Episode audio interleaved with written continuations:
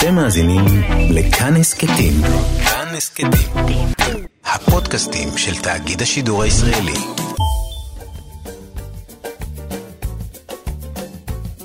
שישים החדש, עם איציק יושע.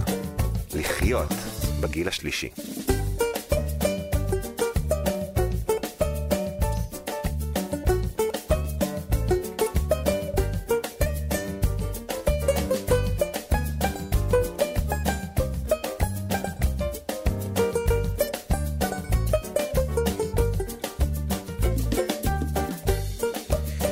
שלום ובוקר טוב לכם, מאזינות ומאזיני כאן תרבות, אנחנו 60 החדש.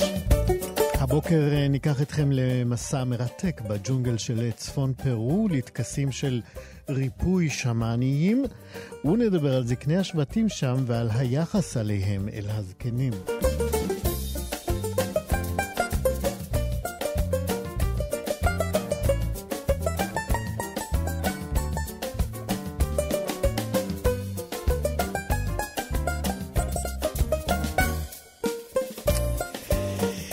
מה עוד נדבר הבוקר? הפרופסור שמעון רדליך, בן 85, הוא מרגיש שהקורונה מאיצה את ההזדקנות שלו והוא רוצה להתריע כאן מפני התהליך הלא רצוי הזה. עוד אה, נדבר הבוקר על אה, מיזם תמיכה לקשישים שחזר לפעילות, ונדבר גם על הליך האפוטרופסות לזקנים כפי שהוא משתקף בעבודה הסוציאלית. כל אלה, כרגיל, עם אה, מוסיקה ישראלית ותיקה, והיום אה, נציין מלאת 14 שנים למותו של המלחין יוסף הדר. כל השירים בתוכנית יהיו עם לחנים שלו. בצוות הבוקר, בר צ'פט על התחקיר וההפקה, מיכאל אולשוונג הוא טכנאי השידור, אני איציק יושע איתכם עד 12. 60 החדש. מהלב הוא מיזם התנדבות uh, לתמיכה רגשית בזקנים בתקופת הקורונה. המיזם החל לפעול uh, בראשית ימי הקורונה, uh, אי שם בחודש uh, מרץ האחרון, בימי הסגר והבידוד הנוראים ההם. המיזם הפסיק את פעולתו וחזר לפעול ממש בשבועות האחרונים. נספר לכם שבמסגרת המיזם הזה מתגייסים מומחים בתחום הזקנה. שמשמשים אה, אוזן קשבת, אה, תמיכה נפשית ורגשית אפילו לאלפי אה, זקנות וזקנים שזקוקים לליווי ולתמיכה בימי המשבר האלה. הדוקטור ליאורה ברטור היא מרכזת המיזם מטעם האגודה הישראלית לגרונטולוגיה, ואנחנו אומרים שלום לגברת הדוקטור ליאורה ברטור. שלום וברכה, איציק. מה שלומך? תודה, איך את? אה, בסדר, בימים אלה הכל יחסי. נכון. איך אה. פועל קו הסיוע הזה מהלב? אה, קו הסיוע פועל בשיתוף פעולה הדוק עם עמותות שונות בקהילה שנמצאות בקשר עם אוכלוסיות זקנות. זה יכול להיות עמותות, זה יכול להיות מרכזי יום, עובדים סוציאליים שפוגשים זקנים שזקוקים לתמיכה. אה, הם מפנים אלינו אה, זקנים שמוצאים לנחוץ אה, לחזק אותם בתמיכה שהיא מעבר לתמיכה של מתנדב או סיוע בתחום הפיזי, אתה יודע. ואנחנו עושים התאמה בין המומחה לבין סוג הבעיה שמוצגת על ידי הזקן. אז... אם יש למשל זקן שיש לו איזשהו קושי סביב אה, בן זוג חולה שסובל מירידה קוגניטיבית ומתקשה מאוד להתמודד איתו, mm-hmm. אז אנחנו נצמיד אליו מומחה בתחום של דמנציה. אם זאת אלמנה שהיא עוברת תקופה קשה של אבל בעקבות פטירה של בעלה כמה חודשים לפני שהתחילה הקורונה, אז אנחנו נצמיד לה אה, מומחה בתחום האבל שילווה אותה בתקופה הקשה הזאת. אה, וככה, בהתאם לסוג הבעיה, אנחנו מוצאים עוד, את המומחה המתאים. כן, איזה עוד סוגי התמחויות אה, יש למתנדבים בעיקר, שלכם? בעיקר בדידות, בעיקר בדידות. הרבה אנשים כלומר, שחיים לבד. כלומר, עובדים סוציאליים, אה, פסיכולוגים, פסיכיאטרים, אלה... טווח, המומחים שלנו כוללים את טווח המקצועות, החל מרופאים גריאטריים, פסיכולוגים, פסיכוגריאטרים, עובדים סוציאליים, פיזיותרפיסטים, סטודנטים, בהתמחות אה, בתואר שני לטיפול אה, בזקנים, כן. כל, כל טווח המקצועות האפשרי, וההתאמה נעשית במידת האפשר בהתאם לכישורים של המומחה. כך שבמובן הזה אנחנו באמת מנסים עד כמה שאפשר לתפור חליפת בוטיק לכל בן אדם. כן, אמרנו שהקו פועל אה, בגלים כמו הקורונה כמעט. אה, בגל הראשון אה, הפעלתם אותו, אחר כך הוא פסק, עוד מעט נדבר על למה הוא פסק, אבל אני רוצה לשאול אותך כמה פניות היו אליכם בגל הראשון, מאיזה סוגים? קודם כל היו לנו פניות מכל רחבי הארץ, מהדרום לצפון. מהערים הגדולות למרכזים אה, יותר כפריים, אה, קהילתיים.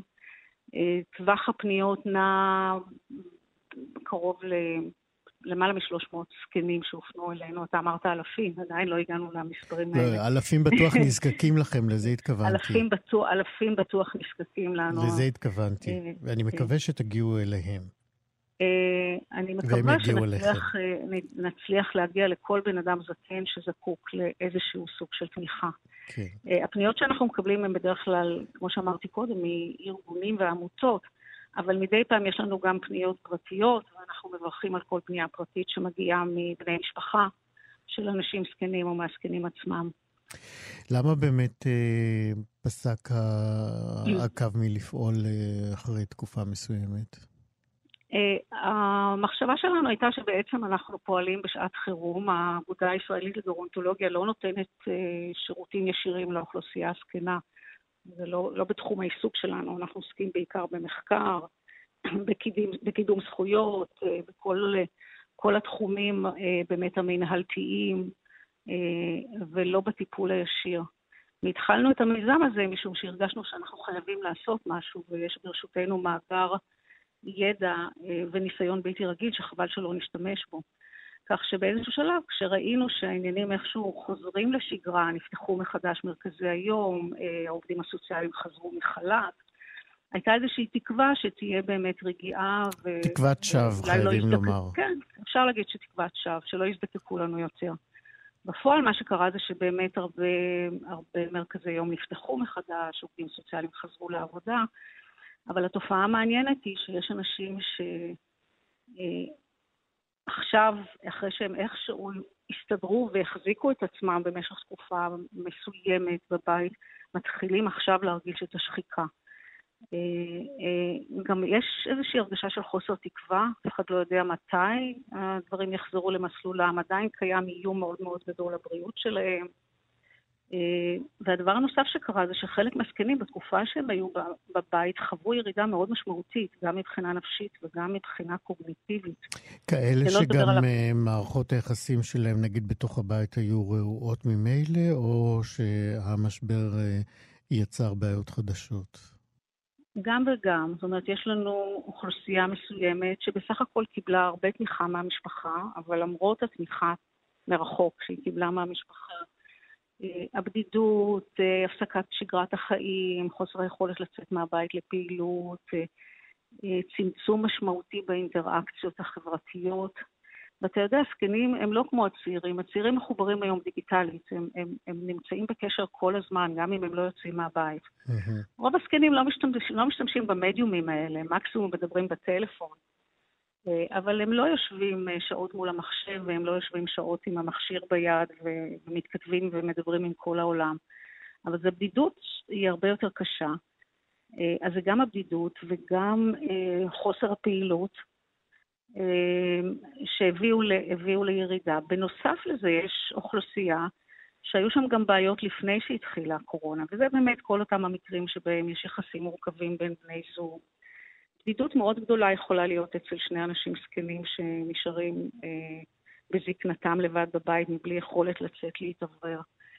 אה, או ביחד, בזוגיות ל... לא היחד, מיטיבה. היחד יכול, יכול, יכול אה, לחזק מאוד את תחושת הבדידות, יכול מאוד לחזק את תחושת האינטימיות והקרבה. Mm-hmm. אבל אם הקשר בין בני הזוג הוא כזה, שהם למדו לחיות אחד לצד השני, ולכל אחד היה את עולם התוכן שלו והעיסוקים שלו, זה היה איכשהו בסדר, אז המציאות החדשה, שבה הם נמצאים המון שעות בבית, ויש מיעוט במה שאנחנו קוראים חלונות אוורור, או אה, מקומות בריחה, אה, העצים את הקשיים. אה, יש כן. אנשים שחיים עם, עם מטפל זר בבית, שגם זה יצר בעיות לא פשוטות. כן. כשיש גם בן זוג חולה מוגבל, ובנוסף לזה יש גם עוד מטפל או מטפלת זרה שגרים איתם בבית, ויש איזושהי תחושה של מחנק. כן, ולכל המצוקות האלה אתם בעצם באים אה, ומנסים לתת מענה במסגרת הפרויקט הזה שלכם אה, מהלב. לקראת סיום אני רוצה לשאול אותך, דוקטור אה, ליאורה ברטור, איך, כמה מתנדבים כבר יש לכם בפול, במאגר? תראה, היה לנו בסיבוב הראשון למעלה מ-200 מתנדבים, כרגע יש לנו למעלה מ-80 מתנדבים, חלקם חדשים, חלקם... אתם זקוקים לעוד מתנדבים? אנחנו תמיד זקוקים למתנדבים, אנחנו גם זקוקים למתנדבים וגם לזקנים. אז בואי תגידי כאן איך אפשר להגיע אליכם, למי שרוצה להתנדב, ומי שרוצה לקבל את השירותים של אה, הפרויקט הזה מהלב.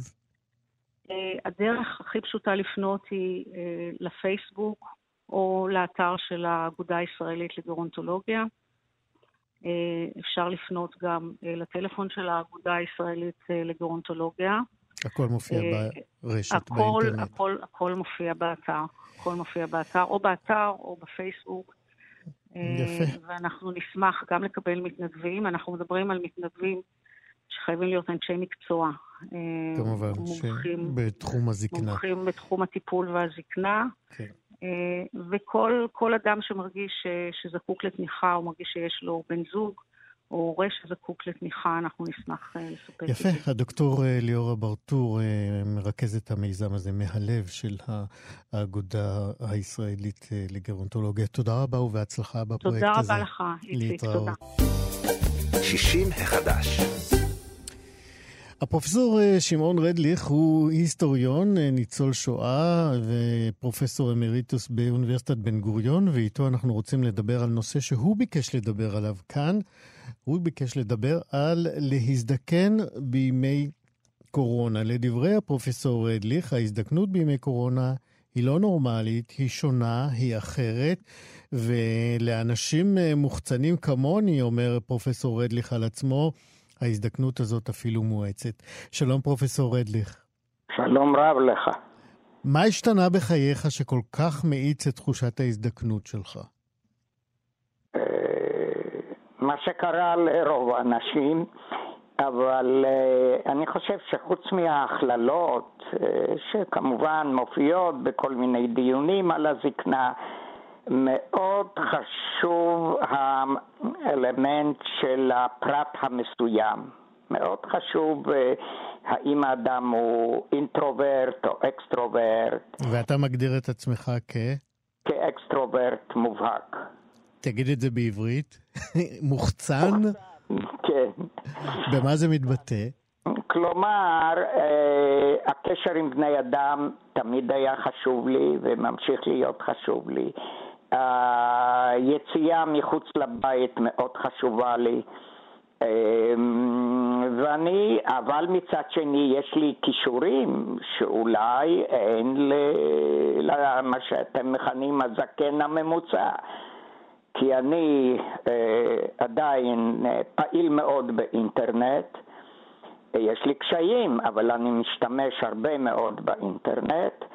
אני קורא, אה, ואני מנסה ליצור לעצמי איזשהו מאזן, בלנס מאוד עדין בין החשש מהידבקות ובין הצורך הנפשי לצאת החוצה. ואני לא מאלה שחודשים מסתגרים בתוך הבית. לא מוכן לשלם את המחיר הזה. אז אתה יוצא בכל זאת, למרות ההנחיות הנוקשות? אני יוצא בצורה מושכלת, בוא נגיד, אני משתדל, א', דוגמה קונקרטית, אני מאוד אוהב לצאת מדי פעם לשבת לשתות קפה או לאכול ארוחה. במסעדה, בבית קפה, אז אני מתכנן את זה כך שאני אצא בשעה שמונה בבוקר לאותו, לאותה מסעדה, כשכמע, כשאין שם אנשים, אני מגיע אולי ראשון, ואני מקפיד לשבת בחוץ. איפה אתה גר, פרופסור אדליך? אני גר במודיעין. Mm-hmm. ויש בתי קפה פתוחים כבר בשמונה בבוקר, כן, יש לך. כאלה, יש כאלה שפתוחים רק בצהריים. אה, אז לאלה אני הולך אחרי שעה 12 וגם יושב בחוץ. אני לא נכנס לתוך המבנים. אולי תתאר לנו עוד קצת אה, איך נראה היומיום שלך אה, לפני הקורונה. אה, אתה מתאר את עצמך כאיש פעיל, כאיש סקרן, כאיש שמאוד מבטא את הכישורים שלו. מה עוד היית עושה ונמנע ממך בימים האלה? לפני קורונה הייתי נפגש גם עם אנשים מחוץ לעיר, נוסע, נפגש. אה, הייתי, אה, מדי פעם הייתה לי איזו הרצאה פומבית, שזה גם חשוב עבורי. אה, באיזה תחום אתה מרצה? פעילות, פעילות מאוד חשובה הייתה אצלנו לצאת פעם בשבוע במוצאי שבת לקולנוע. Mm-hmm. אמנם יש לי קולנוע במיטה כשאני שוכב עם הלפטופ ומסתכל בסרטים שמעניינים אותי, אבל זה לא כמו החוויה לצאת החוצה ולשבת באולם אה, מול מסך גדול. ואתה אומר שכל מיתון הפעילויות האלה, ההפחתה שלהם, אה, גורמות אצלך לתחושה של הזדקנות מהירה יותר ממה שיכולת להרגיש אה, לפני שנה? משהו, תחושה מואצת. של הזדקנות, ולזה צריך להוסיף גם משהו ייחודי לאלה שיש כל מיני צרות, לפעמים לא ניצול שואה יכול להיות בצרה יותר גדולה מניצול שואה, אבל אם מדברים על אדם שהוא גם באמצע שנות ה-80 והוא גם ניצול שואה, אז אה, לפחות באותו זמן של הסגר הגדול בתקופת פסח, מרץ, אפריל, אה, אז התחושות זרקו אותי די חזק לתחושות של אה, הילד שהייתי בתקופת השואה. אמ, לפני אה, שבועות אה, אחדים אתה ראית, סיפרת לנו רשימה קצרה שבה, לא ראית, אתה כתבת, שבה תהית על הזהות הישראלית שלך. נכון. זאת אומרת שהתקופה הזאת בעצם גם גורמת לך אה, להתכנסות ולחשיבה מחודשת על דברים שנראו לך מובנים מאליהם ופתאום אה, אה, מתעוררים אה, סימני שאלה לגביהם? אני לא יודע, זה יותר באופן כללי, גם קיים, היה קיים אצלי לפני זה, uh-huh. אבל, אבל תקופת הקורונה והרבה, הזמן הכאילו... גם עצם תחושת הזמן השתנתה, אבל אה, עודף הזמן הייתי קורא לזה, גם גורמת להרבה מחשבות, ו, ולדוגמה, אה, כתיבת מאמר, אה, או התקשרות אפילו, הרצון לשוחח ברדיו, גם זה אצלי מהווה אמצעי של מלחמה פסיכולוגית נגד הקורונה. אז אנחנו שמחים להצטרף למאבק הזה, ובאמת נספר למאזינים שאתה פנית אלינו בעקבות אה, ראיון שקיימנו כאן עם אה, יעל שוהם, שסיפרה לנו על בנה שחזר בתשובה לפני 35 שנים, ובשנים האחרונות הנכדים יצאו בשאלה. ואתה ביקשת בוא, לדבר בוא איתנו. אז בוא אני אתן לך שוב עוד דוגמה אחת כן. קונקרטית כן. למה שעושה לי טוב בימי הקורונה. אני למדתי פעם לפני עשרות שנים בבית ספר תיכון בעפולה. למדתי תקופה קצרה עם אה, בעלה, עם חיים שוהם. שהיה רופא. שהיה רופא, אבל בשבילי הוא תמיד נשאר תיכוניסט בכיתה י"א או י"ב, אה, בחור נחמד מאוד, לבבי מאוד, אבל הוא לא היה חבר שלי, הוא גם היה זמן מאוד קצר ב- ב- יחסית בבית הספר, אבל יש לי זיכרון לשמות ולפנים, אז זכרתי את הפנים שלו כל הזמן, ואיכשהו באינטרנט בשיטוטים שלי נתקלתי בשמה של אשתו, של יעל, אה, והיות וכתבתי ספר על שנותיי הראשונות בארץ, אה, כולל התקופה של אותו בית ספר בעפולה, אז uh, פשוט היה לי חשק להחליף כמה מילים עם אלמנתו, ואז בעצם. אני חושב שדרככם, כן, דרכך, הגעתי, הגעתי למספר הטלפון נכון. שלה ודיברנו, והיא שלחה לי הפנייה לסרט תיעודי על הקבוצה, קבוצת הזמר שהיא ארגנה, שנפגשה שם. הרבה שנים, וגם כן. צולם סרט תיעודי על הקבוצה.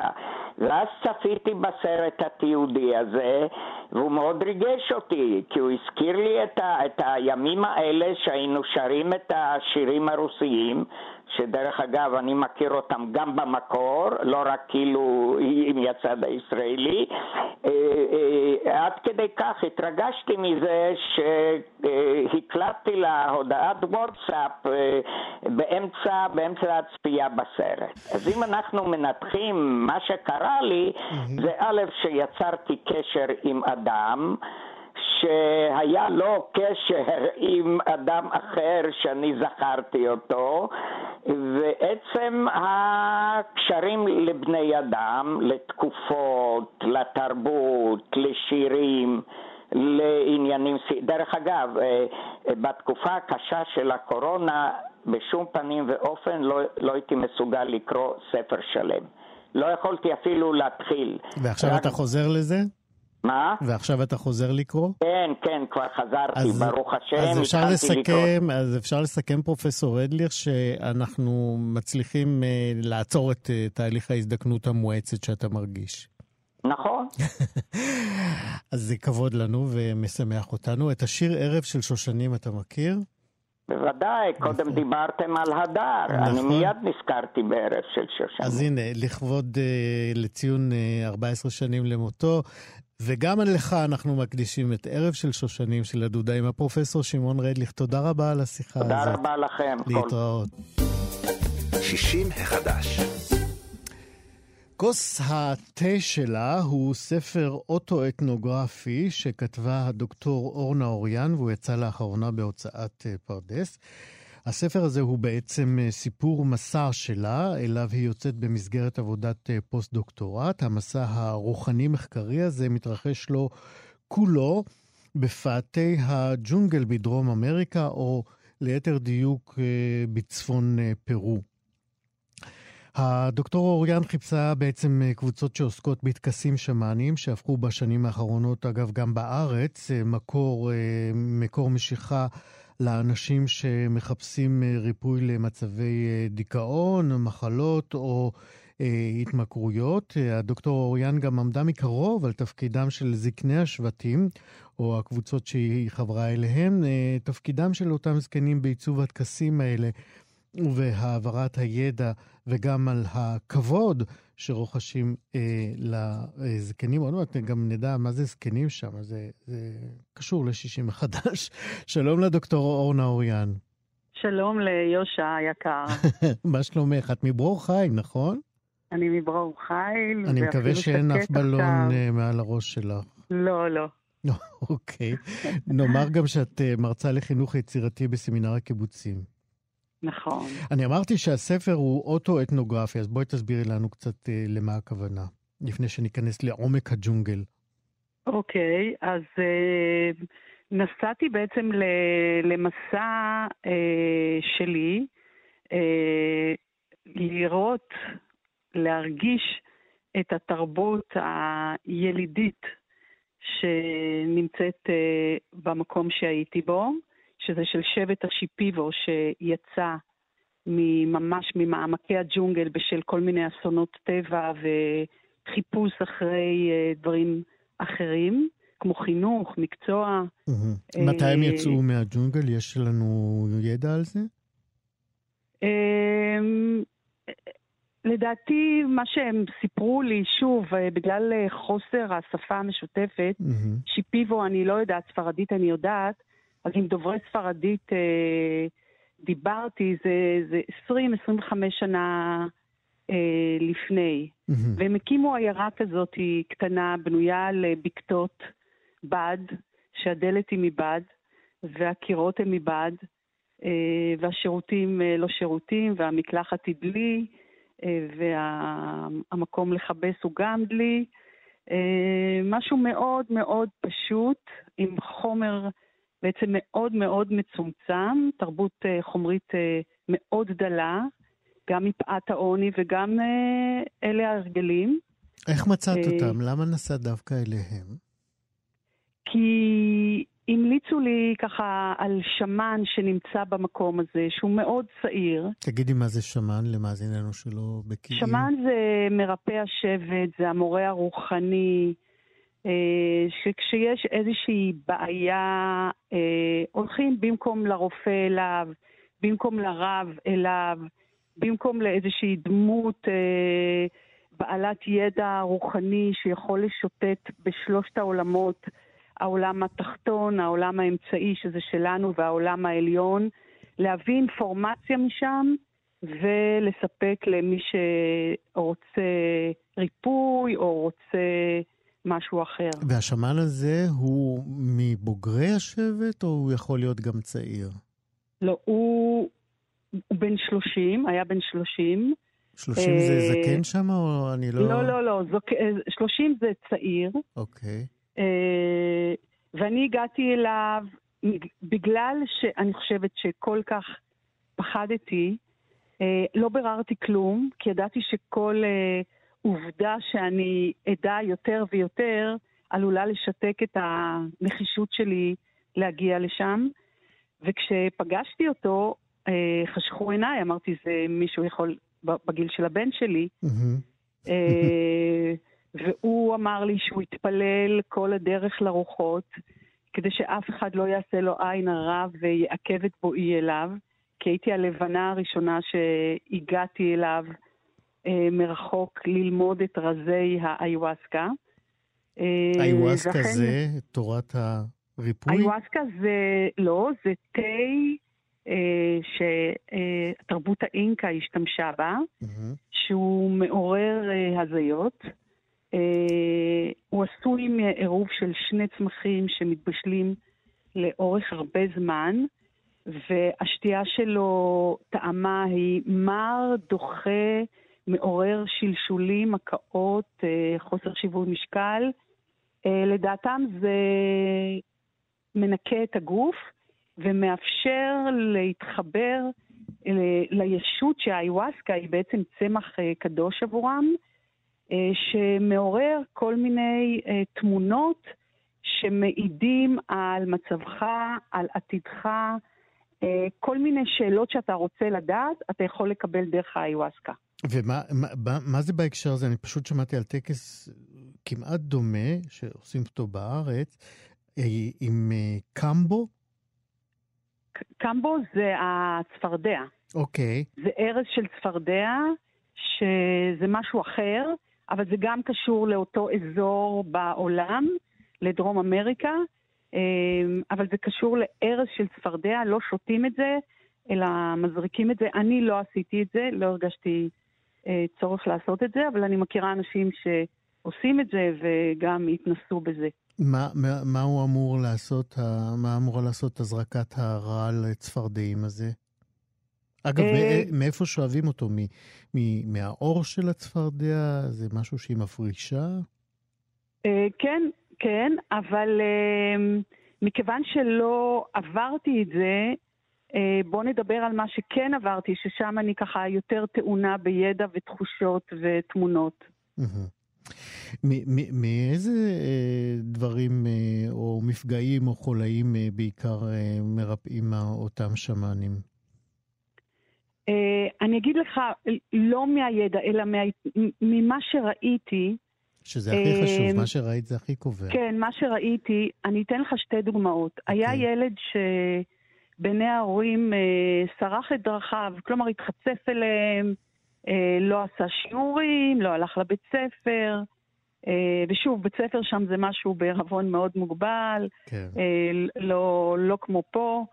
אה, ואז השמן אה, עשה לו טקס איוואסקה, אה, שמה זה הטקס הזה? הוא, הוא קורה בלילה, כי מבחינתם הרוחות לא נוכחות באור יום, אלא רק בלילה, mm-hmm. והשמן שר כל מיני שירים שמבחינתו הוא למד מהצמח, או מאבא שלו, סבא שלו, שמנים אחרים. Mm-hmm. והנוכח שותה את התה הזה, אה, תוך 40 דקות מתחילי, מתחילות אה, אה, להגיע כל מיני תמונות ב, בין שתי העיניים, במצח.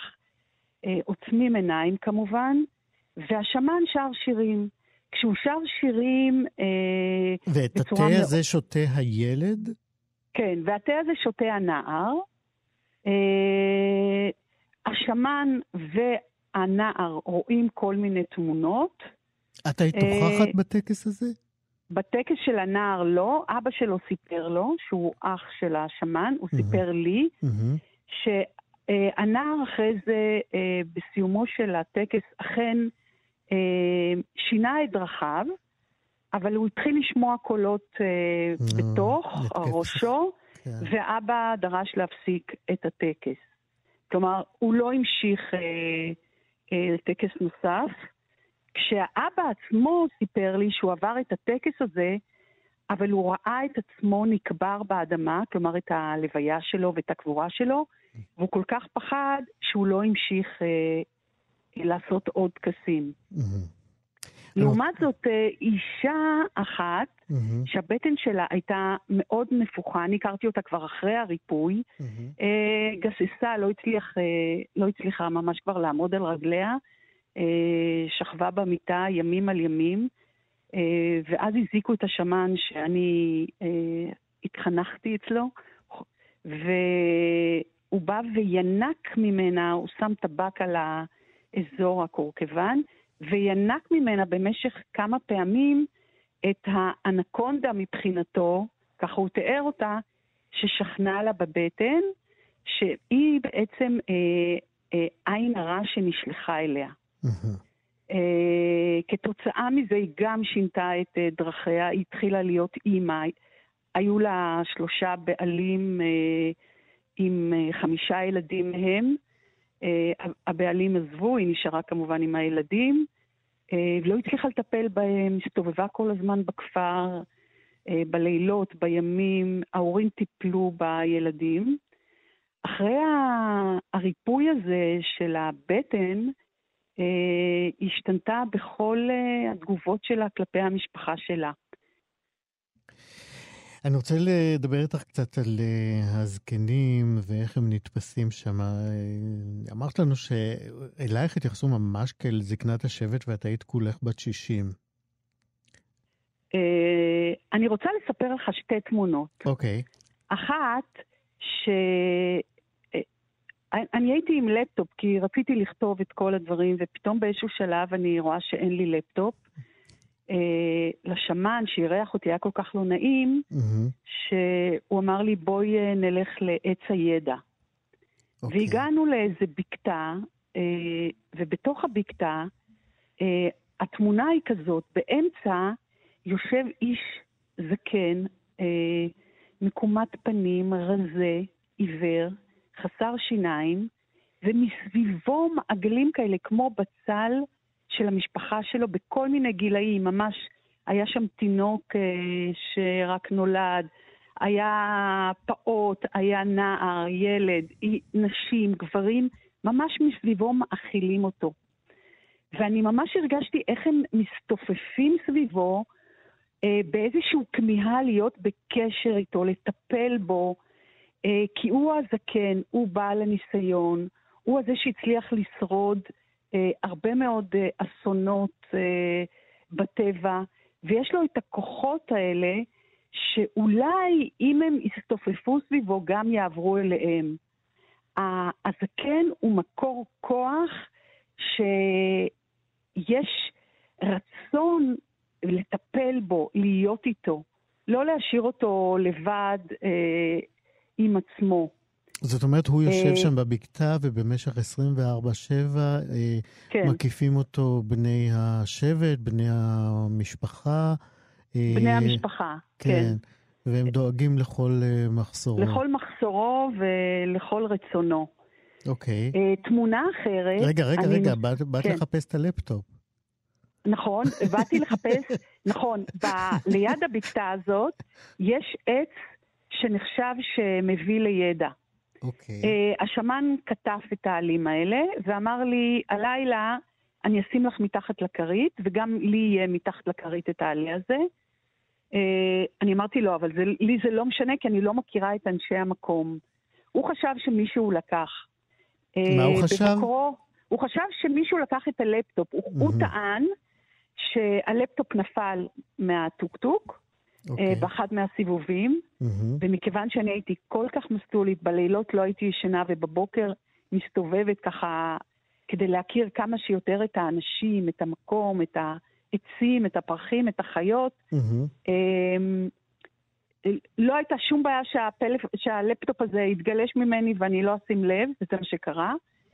אה, והוא, למחרת הוא אמר שהוא ראה מי, מי לקח את זה, דרך אה, עלי הידע הזה. אני לא ראיתי כלום. אה, אבל הוא לא יודע איפה הוא גר, ובזה זה נגמר. הלפטופ אה, נמצא באיזשהו מקום אה, אבוד, ואני איבדתי את, אה, את האובדן שלו. אה, ובנושא הזקנה, אני רוצה חשבתי שיש לזה לספר לך... happy end אה, מפתיע ו... לא, לא, לא happy אין end. לפטופ. אה, תשמע, אני, המקומיים היו, הרגישו מאוד לא נוח עם הדבר הזה, ואני אמרתי להם, תשמעו, זה מסר. כנראה שאני צריכה להתחדש. זה לא מסר, זה לא, זה, נכון, זה קשה לי. היו לי שם הרבה מאוד תמונות מהעבודות שלי, מהנסיעות שלי לכל מיני מקומות, אה, אבל יש פה מסר. ובואו ניצמד למסר הטוב, שאני כנראה צריכה להתחדש. אה, הם הרגישו נורא לא נוח, כי מבחינתם אני האורחת שלהם וקרה לי משהו לא טוב, אבל ככה עודדתי אותם ואת עצמי. אני רוצה בכל זאת... אני ל- רוצה לספר לך כן, עוד משהו על כן, זקנה. נסעתי אה, עם אה, כמה מוצ'ילרים ל- לאזנגטה, אה, חבל אה, הרים אה, אה, גבוה, ואני מגיעה לשם עם המוצ'ילרים, והמקומי, האינדיאני, מסתכל עליי ואומר לי, למאמה, את המאמה. אף פעם לא הגיע מישהו כל כך מבוגר. הוא לקח אותי, הרים אותי על הסוס, אמר למוצ'ילרים, אף אחד לא עובר את המאמה, היא הולכת בראש, והוא פשוט הזחיל את הסוס שלו לאט לאט בשבילים שם. המוצ'ילרים מתו לעקוף אותי, מתו לרכב להם בפראות, והוא הלך ואמר, את המאמה, את המאמה, וצריך לשמור עלייך.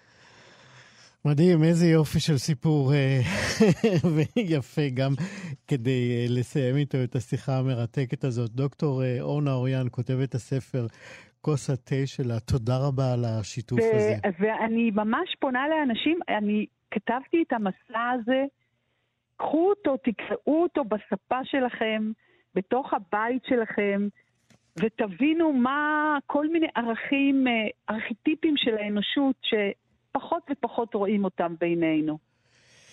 כן, זה מה שאנחנו נעשה, ואנחנו אה, נודה לך שוב על השיחה הזאת. להתראות. תודה רבה. 60 החדש. עכשיו לקראת סיום נדבר על אה, אפוטרופסות ועל המורכבויות המעשיות והרגשיות אה, של ההליך הזה. אפוטרופסות אה, מעצם טבעה היא הליך שבו מישהו בעצם נוטל או מקבל אחריות על חייו או על רכושו של אחר. זה יכול להיות קרוב משפחה או כל אדם שהמדינה ממנה, לפעמים למי שניטלה ממנו היכולת לעשות החלטות על חייו כשהוא במלוא חושיו. בדרך כלל מדובר אה, בקשישים או בחסרי ישע אחרים. הדוקטור מיכל אה, בראל היא עובדת סוציאלית וחברת אה, סגל בפקולטה למדעי הרווחה והבריאות באוניברסיטת חיפה.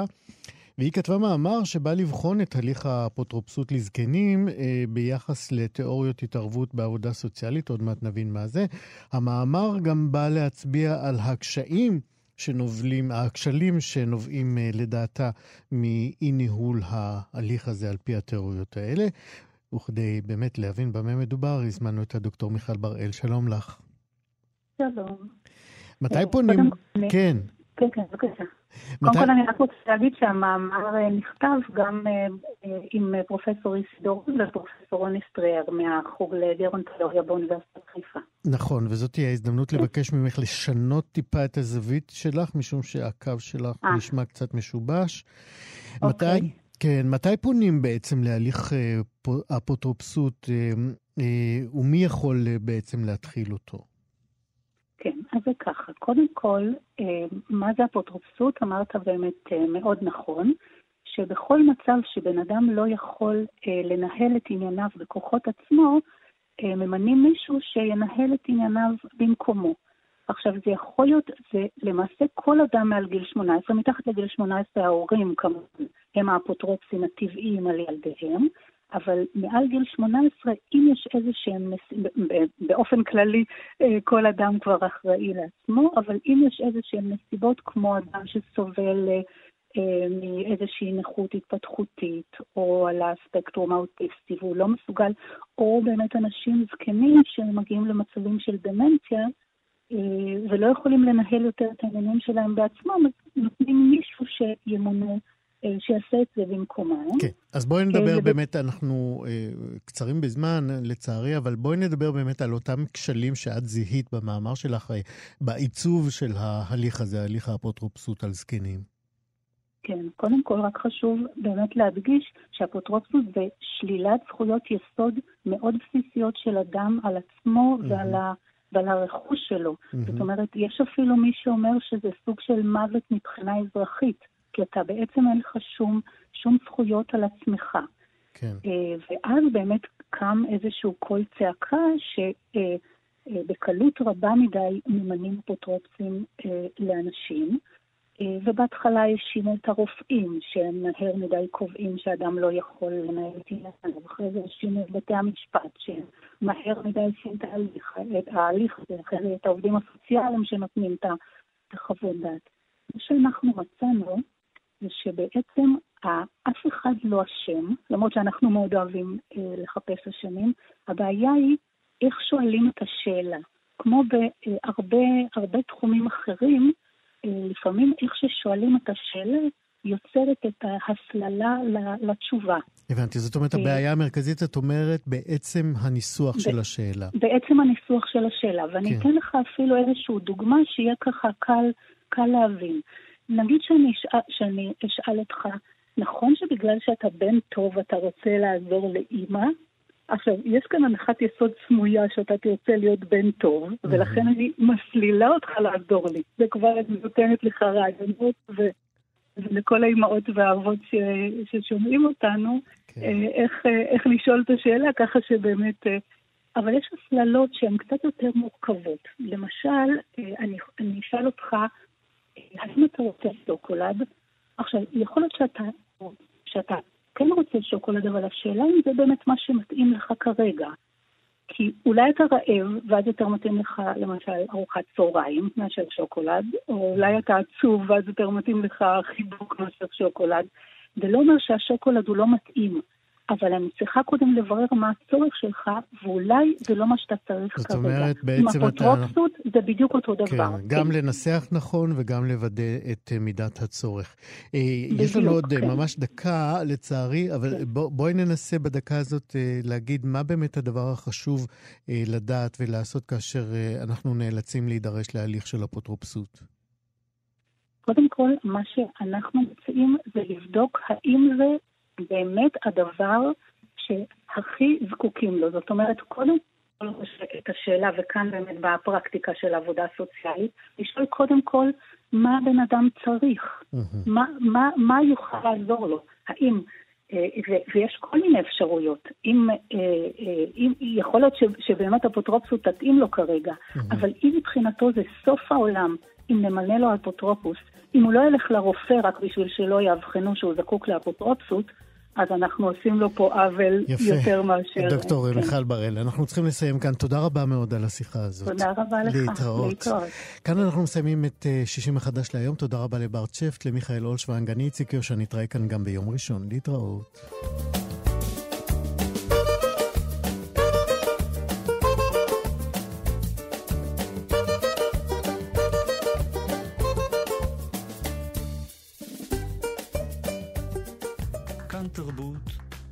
خزغي